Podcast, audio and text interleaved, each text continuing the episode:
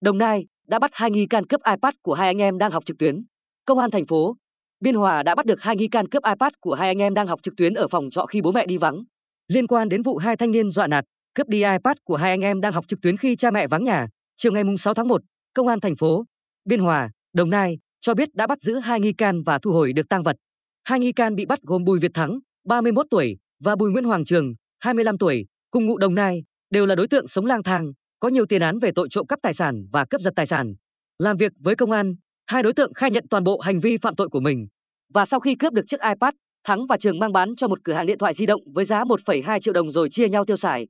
Như phóng viên đã đưa tin, vào chiều ngày 3 tháng 1, hai người con của chị Võ Thị Tê, gồm bé trai 7 tuổi và em gái 5 tuổi đang ở phòng trọ, bố mẹ đi vắng, thì có hai đối tượng đến dọa nạt, rồi cướp đi chiếc iPad mà bé trai đang dùng học trực tuyến.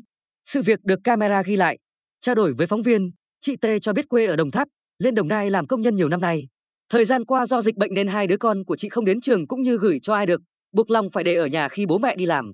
Để đề phòng bất chắc, chị có lắp camera trong phòng trọ, lâu lâu quan sát các con. Theo chị Tê vào thời điểm hai tên cướp đến dọa nạt, bé trai con chị có gọi điện đồng thời đứng trước camera kêu cứu nhưng do đang bận làm việc nên không ai biết. Sau khi sự việc xảy ra, mấy hôm nay chị tạm thời gửi hai đứa con cho cô giáo mầm non ở gần đó trông giúp. Cũng theo chị Tuyền, chiếc iPad bị cướp chị mua trả góp với giá 5 triệu đồng cho con trai chị học trực tuyến.